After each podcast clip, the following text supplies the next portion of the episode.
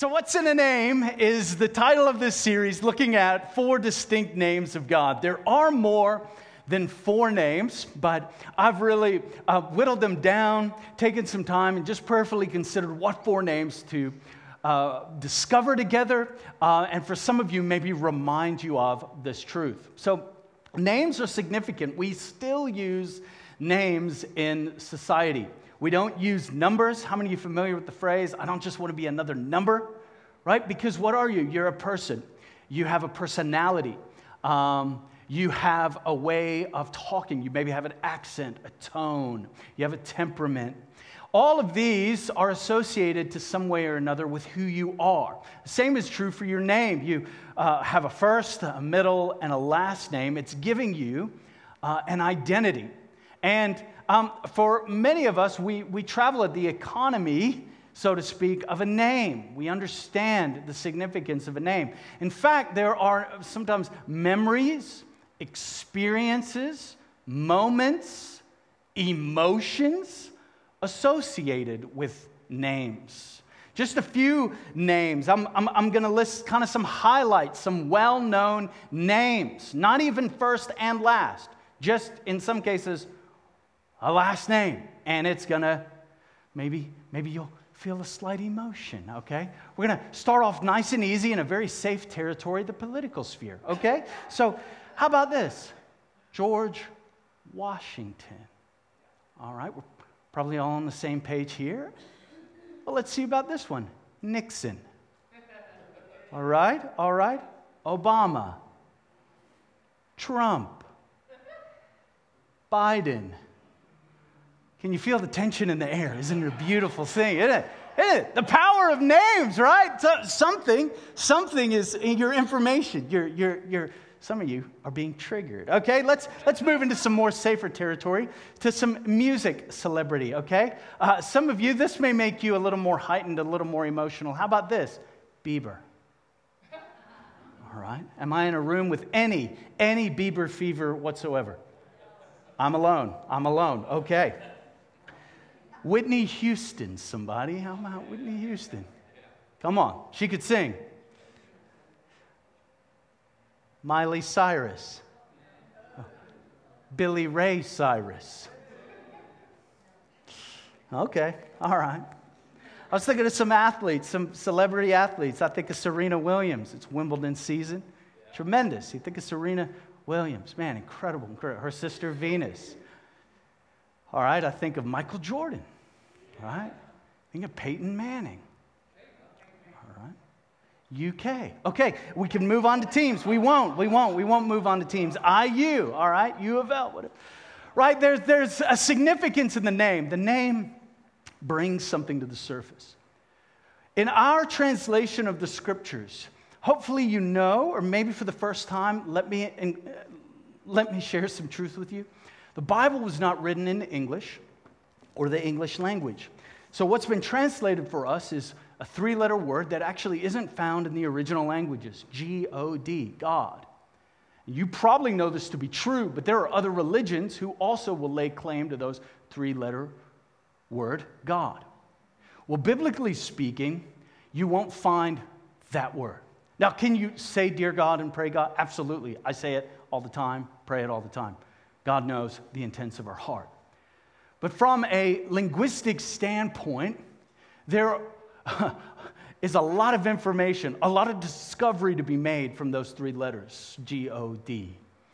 And in the First Testament, in the earliest passages of Scripture, the game we just played, the little mind exercise we just played, at a much more significant and sacred level, is playing out in the life of Israel and with God's people and the journey He's leading them on.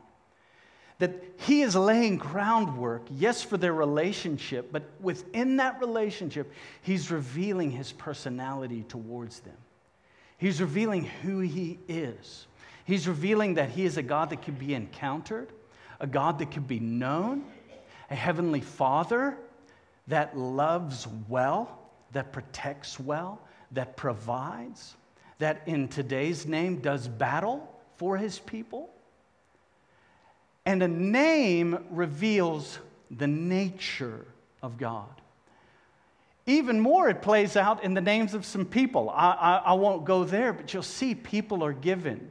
Some of the heroes and early members of the faith, all throughout Scripture, they're given a little name that describes either their birth or some of the characteristics that they've lived out.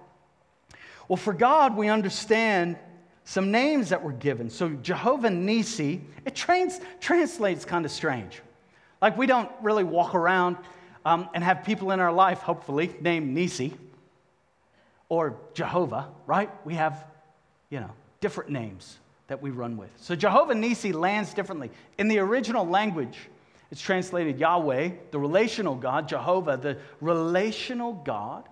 And in this instance, banner, the one who fights for us, the one who leads us to victory. The story is out of Exodus 17.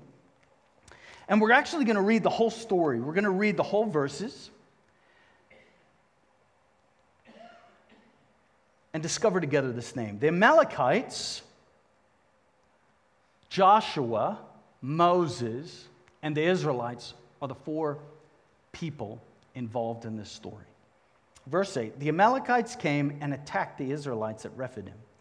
Moses said to Joshua, Choose some of our men and go out to fight the Amalekites. Tomorrow I will stand on top of the hill with the staff of God in my hands. So Joshua fought the Amalekites as Moses had ordered. And Moses, Aaron, and Hur went to the top of the hill. As long as Moses held up his hands, the Israelites were winning. But whenever he lowered his hands, the Amalekites were winning. When Moses' hands grew tired, they took a stone, put it under him, and he sat on it. Aaron and Hur held his hands up, one on one side, one on the other, so that his hands remained steady till sunset. So Joshua overcame the Amalekite army with the sword. Then the Lord said to Moses, Write this on a scroll as something to be remembered and make sure that Joshua hears it, because I will completely blot out the memory of Amalek from under heaven. Moses built an altar and called it the Lord is my banner. He said, For hands were lifted up to the throne of the Lord. The Lord will be at war against the Amalekites from generation to generation. A short story, one of the shorter battle stories in the First Testament, but a remarkable story nonetheless. You have the Amalekites attacking the Israelites, and at this time in Israel's story, Moses was the mediator primarily between God and the people of Israel. And Joshua was a leader in waiting. He was being trained up. And in some ways, you would say he was Moses' assistant. Aaron was a good assistant for a season, and then Joshua began to fulfill that role, and specifically in battles. Here's what's interesting Israel, if you're asking, not that you are, Israel is early in their journey out of Egypt. Just a few chapters ago, and in a timeline two weeks ago, Israel came out of captivity in Egypt, walked through on dry ground as the walls of the Red Sea were to their right and to their left. And God had been appearing to them as a fire by night and a cloud by day. The Egyptian army was pressing them and had kind of flanked them and there was nothing that could be done except for a supernatural miracle. So, two things unfolded God was a cloud behind them, protecting them and shielding them from the enemy. And then, as Moses raised his rod for the first time, the Red Sea was parted, Israel went through. That miracle happened two weeks ago in this account. Then Israel had a praise party a necessary praise party as the Egyptians and the army that was trying to destroy and demolish the people of God were drowned in the sea. Israel was praising, and you know as well as I do, what do you do after a good praise and worship session? Lunch. Israel had no lunch, and they needed the lunch open. No, in all sincerity, Israel had ran out of food. They needed food to eat, to strengthen, God miraculously provided for them with manna. And then, some were on the keto and paleo diet. They knew that bread wasn't an option. So God provided quail for them as well. Then they became thirsty. There was no water to be found. God provided miraculously water from the rock. Significant moments upon their timeline. You talk about a full two weeks. This was a full two weeks. Nonetheless, Israel, as you can imagine, they're in new territory. They're in what would become defined as the wilderness season. It was the moment between Egypt and the promised land. And it was new territory. It was like driving down new roads, like moving to a new area. You got to make new friends, so to speak. You've got to find new places of interest, of, of provision, of supply. All the road names were different, different zip code, new faces. You, you get the whole gamut in your mind. Well, Israel is vulnerable. They're weak. No doubt they're probably tired. And lo and behold, an attack from the enemy happens. When they're weary, when they're tired, you may be finding yourself in the same place. The enemy has come to attack you. He's come to discourage you, come to disappoint you. Hear this truth you serve and are loved by a God who fights for you. He is doing the battle work. In this story, who are we? Which one are we? We're, we're a blend of a few people. We are Israel, and we've been grafted in through Christ. Now, this story is our story. This is our common history. This unifies us.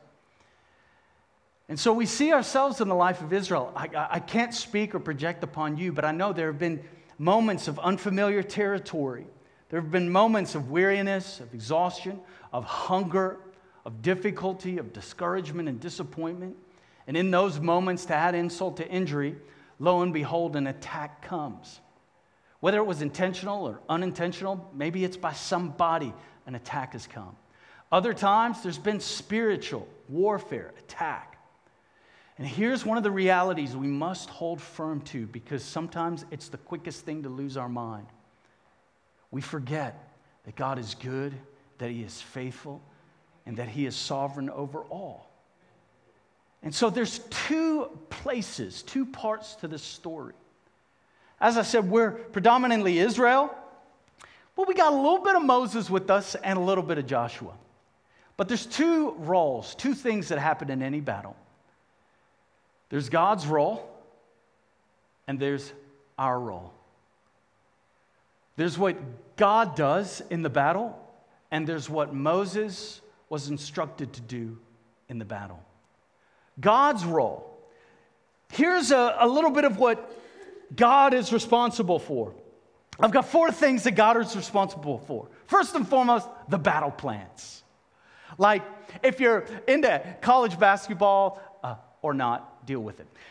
I love March Madness. That's, that's really the only time I watch basketball, March Madness. And, and, and I love seeing on the screens. It's always fun for me when it's getting down to the wire and it's a close game. You're just intrigued and you're inspired even more. Well, the coach, what do they inevitably do? They start doing their strategic timeouts. Like, two minutes are left in the game, and sometimes they can take 40 minutes to get through those two minutes because of the timeouts and the commercial breaks. Well, the coach is there, and the men uh, or, women, they're surrounding their coach. What are they looking for? They're looking for the plans. Like, what's the play? They don't, they're five, they're, they're five different players, but they all have to be walking and working in unison. Well, whose plan are they following? The coaches. In the battle, in the midst of the battles, whether we're in them or we're going to face them, God is responsible for laying out the battle plans. This involves things like guidelines, commands, directions, when to engage, how to engage. Timing is also another responsibility of the Lord. Uh, I hope I'm not the only one who has thought to myself, boy, this battle is lasting a while. Um, and you recognize I'm not in control of the timing of this thing.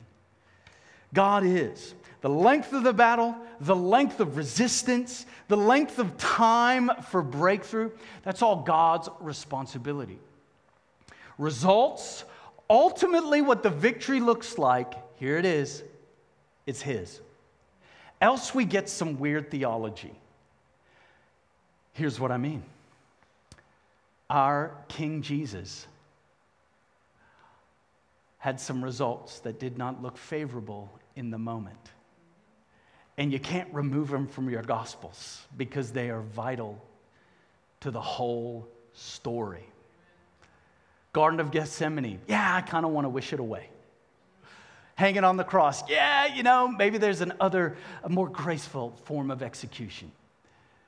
But Jesus endured the cross for the joy that was set before him. One of the dangers that we can do in a battle is when we're discouraged and disappointed, is to lay our weapons down and run. Ultimately, the results of the moment we're in and the length of the story is under the Lord. And so we trust and we hold and we pray by faith. But pain and suffering is part of the process.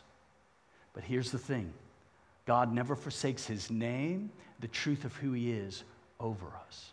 He is faithful to battle on our behalf. But ultimately, the results are His. And sometimes, when we're in a battle, we grow weary, we grow tired, we wonder if it's making any difference.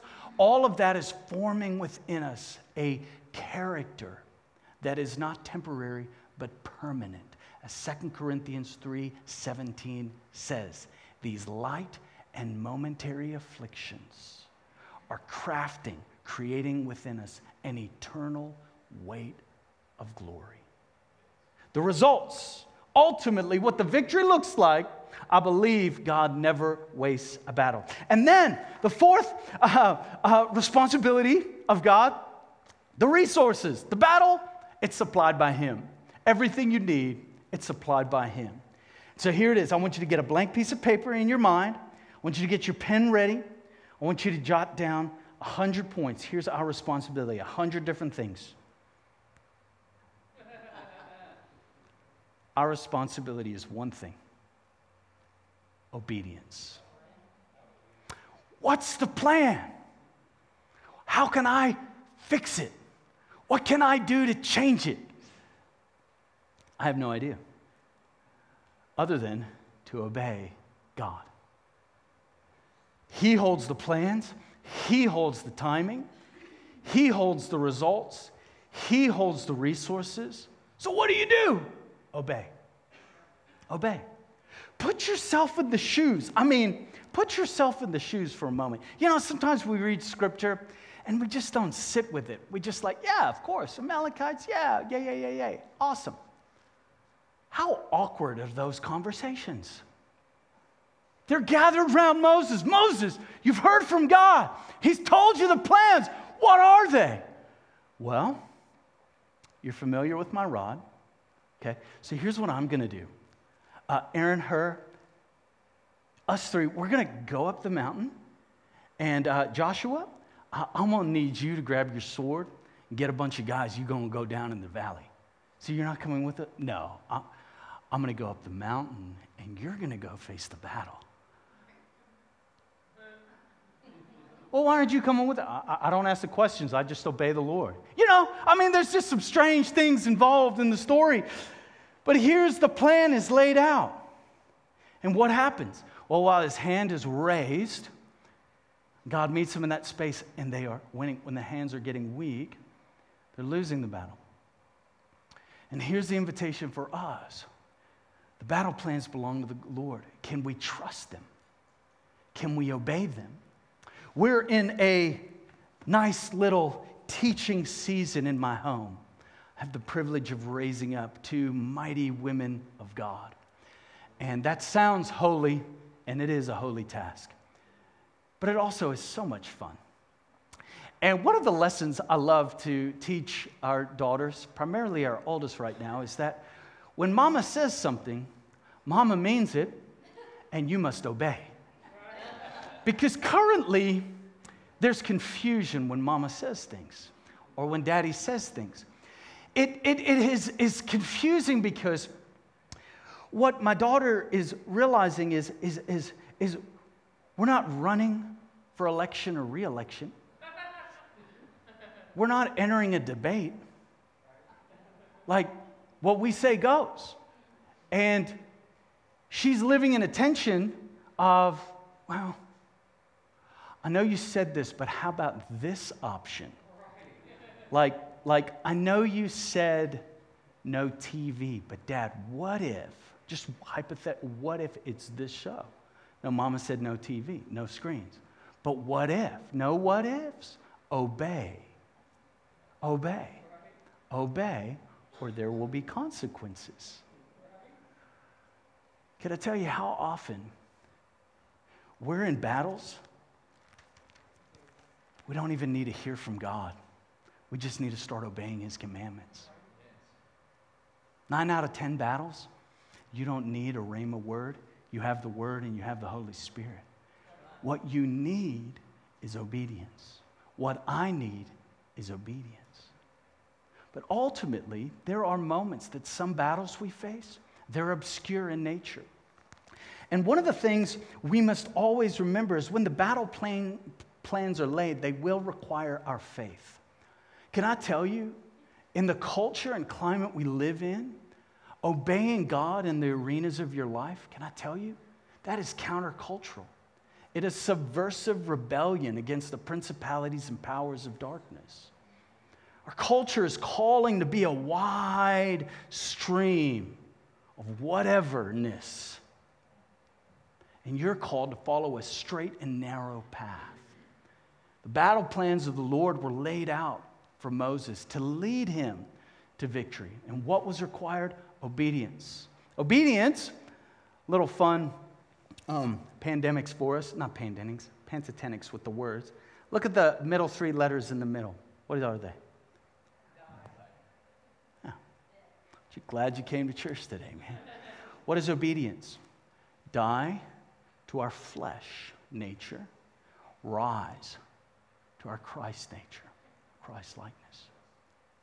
Obedience matters. There would be some significant battles for the people of Israel. You can fast forward on your own time to the book of Joshua, the same Joshua in this story. Joshua, who is given the, uh, the, the, the um, instructions, battle plans from the Lord. Every battle looks different. And we've got to be leaning in listening to the voice of the Lord, voice of the Holy Spirit over our battles. The first battle is in a city called Jericho. And here's what the battle plans look like I want you to have a praise and worship party.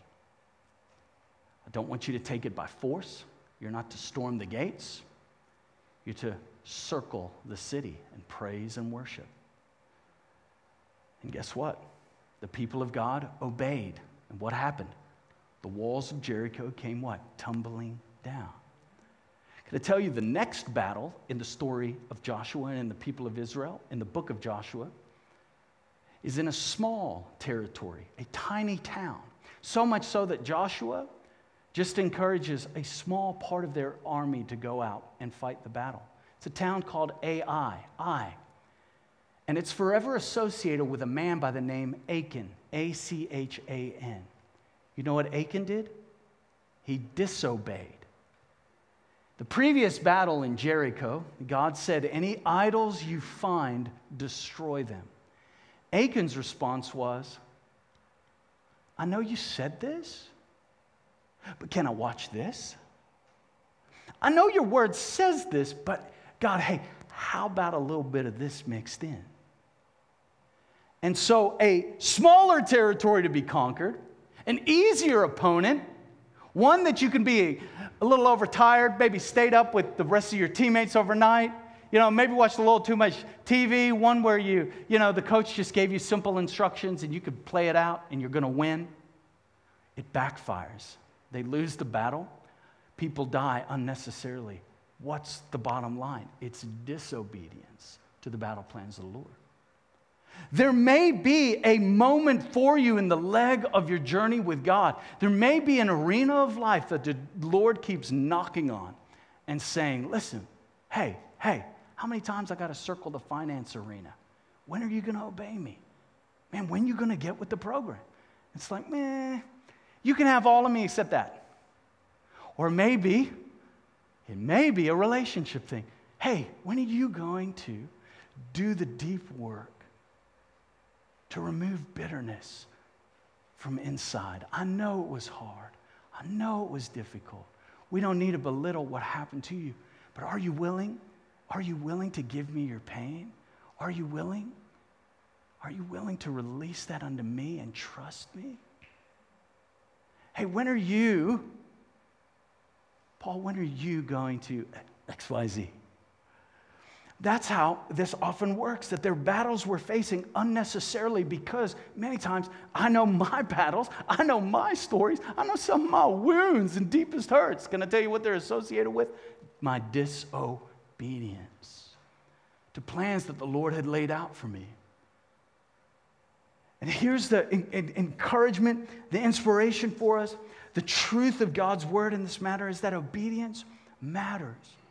No matter how strange the battle plans are. I remember hearing this about, goodness, about 23, 24 years ago, this story of a, of a young couple who I knew.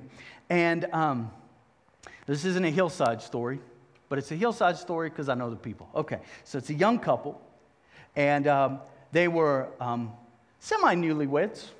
Um, you know, newlyweds, that's the first decade of marriage, am I right? Okay, so they um, were hoping to be pregnant, hoping to become pregnant. Don't you like how men propose being pregnant? Okay. The wife was wanting to become pregnant, let me just say it. And um, they had run some tests. It, it was just taking time, it was taking a delay. They were on their knees praying, God, breakthrough, move on our behalf. You know the promises you've spoken over us, you know the desires of our heart. And in a strange and supernatural way, God gave the wife a little direction, some battle plans. The battle plans are always tested by obedience. So don't take this story and now try to apply it. Listen, you have a secret place with God, you hear his battle plans. Amen? So she goes to a small group. And while she's in the small group, the context of conversation, just relationship, the Lord's like, hey, I want you to give the host $5. She's like, oh, no, no, that's just weird. I feel better if it was 50 or $500. $5, come on. The Lord's like, you need to I've asked you, will you obey me? Sure enough, small group goes on, little reluctant, little like, eh, opens the purse. Guess how many dollars are there? Obeys. In this particular story, the next week, conceived, had a child or pregnant, excuse me, began the journey towards having a child. Battle plans? How to work through, if the Lord's ever done that to you, right? Where He's invited you, like, hey, uh, uh, buy the person's coffee behind you. Okay, yes, Lord. Hey, I'd like to buy the person's coffee behind me. Are you sure? They just ordered for their whole office. It's going to be 3748. You know what? What about the person behind the person? No, I'm just kidding. Right? So, so sometimes in these strange moments, sometimes it is the key to generosity. I will shoot straight. Like I will shoot straight. I will shoot straight. Sometimes it, it, it is the key to generosity. Other times it's just something small. It's just something subtle. Like, man, go pray for your neighbor. Uh, go pray. How many times? How many times? The battle plans get laid out. And here's what we do in our minds we want to connect. We want to connect the word of the Lord to the result we're desiring in the timing we're desiring. And so we're wanting the battle plans to make perfect sense in the natural. Many times they don't. Many times we're invited to be still, to slow down, to walk calmly and quietly in a frenetic, violent social media age. And God comes along and says, Paul, be still. Don't say anything. Are you aware of what they say? You know how much I like control. Why don't you get on my plans, God? No. God's like, I know better. Do what I've asked. There's a breakthrough in the battle that you're facing.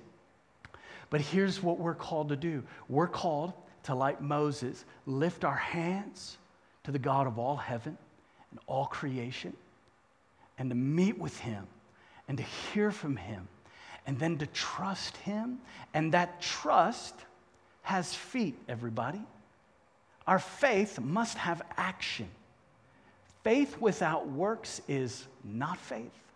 Faith without works is good intentions.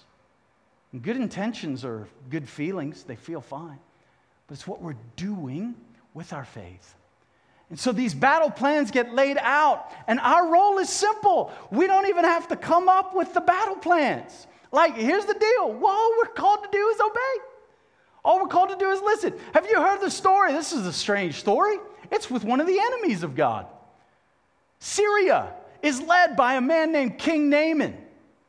And Naaman, they've even involved a slave that's a Jew, and an Israelite slave girl serving in the house. Well, Naaman catches leprosy. His life's going to end. you talk about a battle. That's a battle, somebody. So, out of the people of God, per se, we get this remarkable story of the king of Syria. The enemies, or so called enemies. And what happens? Well, the little slave girl comes up to her master and says, Hey, before I became your slave, before you captured me and brought me into this country, the fame and renown goes forth of a man of God in Israel. You should go visit him to find out and see if God will heal you. Naaman is like, That's a good idea. Let's do it. So, Naaman, with his entourage, you can imagine in his full kingly garb, wants an audience with the man of God. The man of God appropriately says, I don't have time for you. And he sends his servant, Go tell Naaman, wash seven times in the river Jordan and he'll be healed. So the servant goes to Naaman.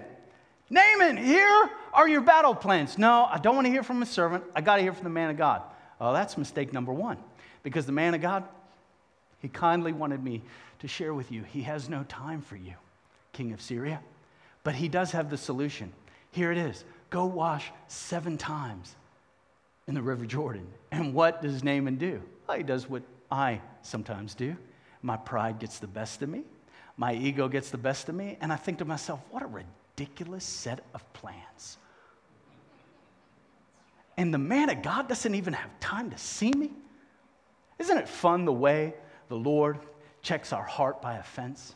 Or am I the only person? Nonetheless, so the plan has come. Naaman's frustrated. Naaman's walking down. And a second time, the servant girl approaches and says, You know, Master, the plans laid out are very simple and easy. Why don't you just do them? You're in a desperate way. And who knows? It may be real. so, Naaman goes. And I just love it because you could play the reel out in your mind. You know, it'd be a great Netflix episode. And Naaman goes, and you can just imagine he's, he's, he's probably huffing and puffing if he's anything like me on a bad day. Oh, you know, you know, frustrated. Don't worry, nothing else. Just the some, some of y'all, some of y'all just woke up. Let's be honest. All right. So anyhow, Naaman's taking, he's taking it all off. All right. He's frustrated. And he's annoyed and goes in his robe. And he's like, to add insult, can you imagine the emotional weight as a king? Rejected, despised by your own community because you have the dreaded leprosy.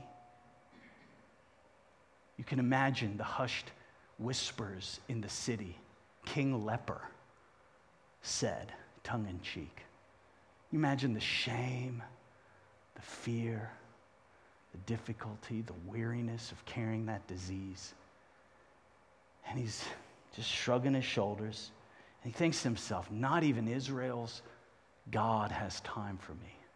The man of God can't see me. You can imagine he's discouraged. There's pride there, there's ego for sure, but you know he's just weary. He's just wiped out. And God uses childlike faith to bring the breakthrough for Naaman. A servant girl, the second time, says, Let's, let's go, let's wash. Like I know, I know a good way into the Jordan. Like I, like I know the places. Come on, come here. Let's go here. And Naaman goes down. What does he do? He washes himself seven times and he comes up healed and whole. Can I tell you, there are battle plans the Lord may be tossing across your path of life. And we think the test is in the doing. That could be the test. but the test could also be in the trusting. Like, God, you said, give this, and I did, and nothing happened. God, you said, go here, and I did it, and nothing happened. God, you said, pray one more time, and I did it, and nothing happened. Can I tell you, in the waiting, he's still working. In the stillness, he's being proven true. Don't be discouraged if it's your third time under the water, if it's your fourth time under the water.